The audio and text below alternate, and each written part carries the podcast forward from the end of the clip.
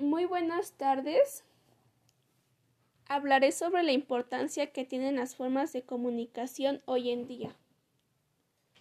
Los medios de comunicación hacen referencia a las herramientas mediante las que los individuos somos capaces de transmitir una información. Para que este proceso se pueda llevar a cabo es necesario que exista un emisor, el propio medio en sí mismo y el receptor.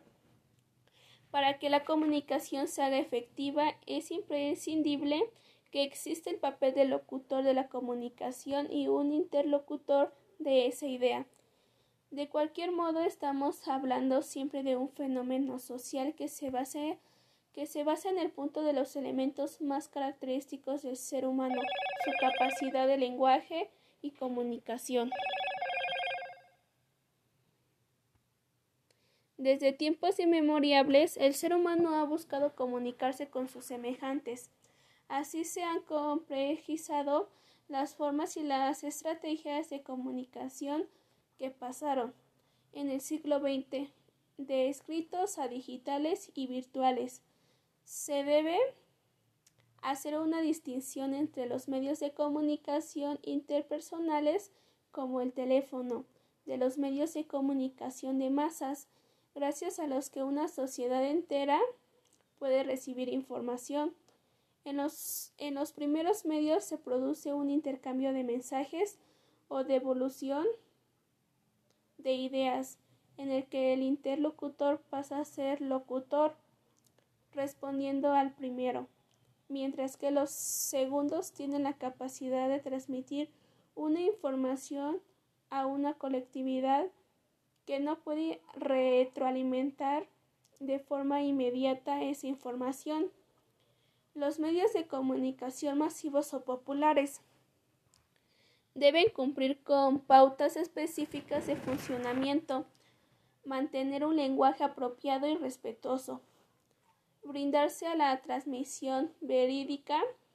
de los hechos, aportar fuentes complejas de análisis mientras que la comunicación interpersonal es mucho más informal.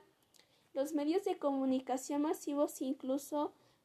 han dado a la formación de agencias e instituciones que buscan establecer reglas de cumplimiento y protocolos a seguir. Por otro lado, los medios de comunicación masivos tienen que presentar importante atención a la responsabilidad en la transmisión de datos o informaciones debido a que hoy en día tienen una significativa influencia en el pensamiento social. Históricamente podríamos hablar de tres etapas generales sobre cómo han evolucionado los medios de comunicación, el surgimiento y el desarrollo de los medios de comunicación convencionales desde el siglo XIX, con el nacimiento de la prensa escrita y el apogeo de la comunicación de masas a lo largo del siglo XX. Por último, la revolución de los medios virtuales que estamos viviendo en la actualidad. Específicamente podríamos comenzar diciendo que el ritmo de crecimiento de la revolución industrial, los medios de comunicación de masas, más media, hicieron su aparición y desarrollaron, permitiendo una, un progreso en la difusión cultural y de formación de la sociedad en general. La prensa escrita, la radio y la televisión más tarde se convirtieron en los medios de comunicación principales mediante los que se ha permitido conocer los diferentes sucesos políticos, sociales, culturales y económicos, tanto a escala nacional como internacional.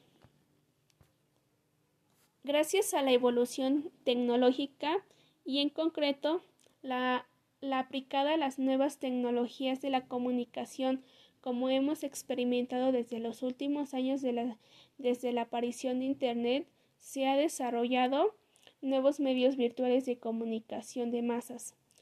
que permiten que la transferencia de información se realice de forma globalizada e inmediata durante los periodos históricos el, concepto de medios de comunicación se fue modificando profundamente de acuerdo a las necesidades e intereses de las poblaciones, marcando mayor apertura y mayor libertad de expresión. Presencia de más voces, llegada, llegada a cada vez más cantidad de usuarios o receptores, mientras la prensa escrita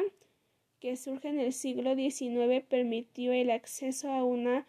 importante de la población de datos informativos, las redes sociales hoy han masificado tremendamente esta realidad y democratizan permanentemente el acceso de la información. Pero la importancia de los medios de comunicación no solo reside en el hecho de que sean una herramienta más que útil para una de las necesidades más primarias del ser humano, la interacción social, sino que además han jugado un papel imprescindible en la formación de la opinión pública, el cuarto poder, llegando incluso a ser fundamentales para, para la creación o hundimiento de algunos gobiernos o también de algunas personas que pueden marcar su personalidad con algún tipo de información muy personal. Aquí podemos decir y retomar la idea de responsabilidad de los medios en la formación de, de esa opinión pública, la importancia del no ocultamiento de datos precisos y certeros en la, en la veracidad de las publicaciones y específicamente en, las genera,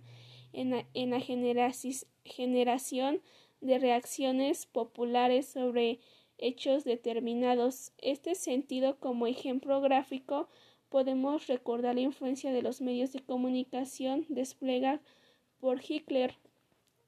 como táctica para manipular a la sociedad alemana para que apoyara su ideología e incluso para que pudiera llevar a justificar los horrores cometidos en su nombre. Gracias.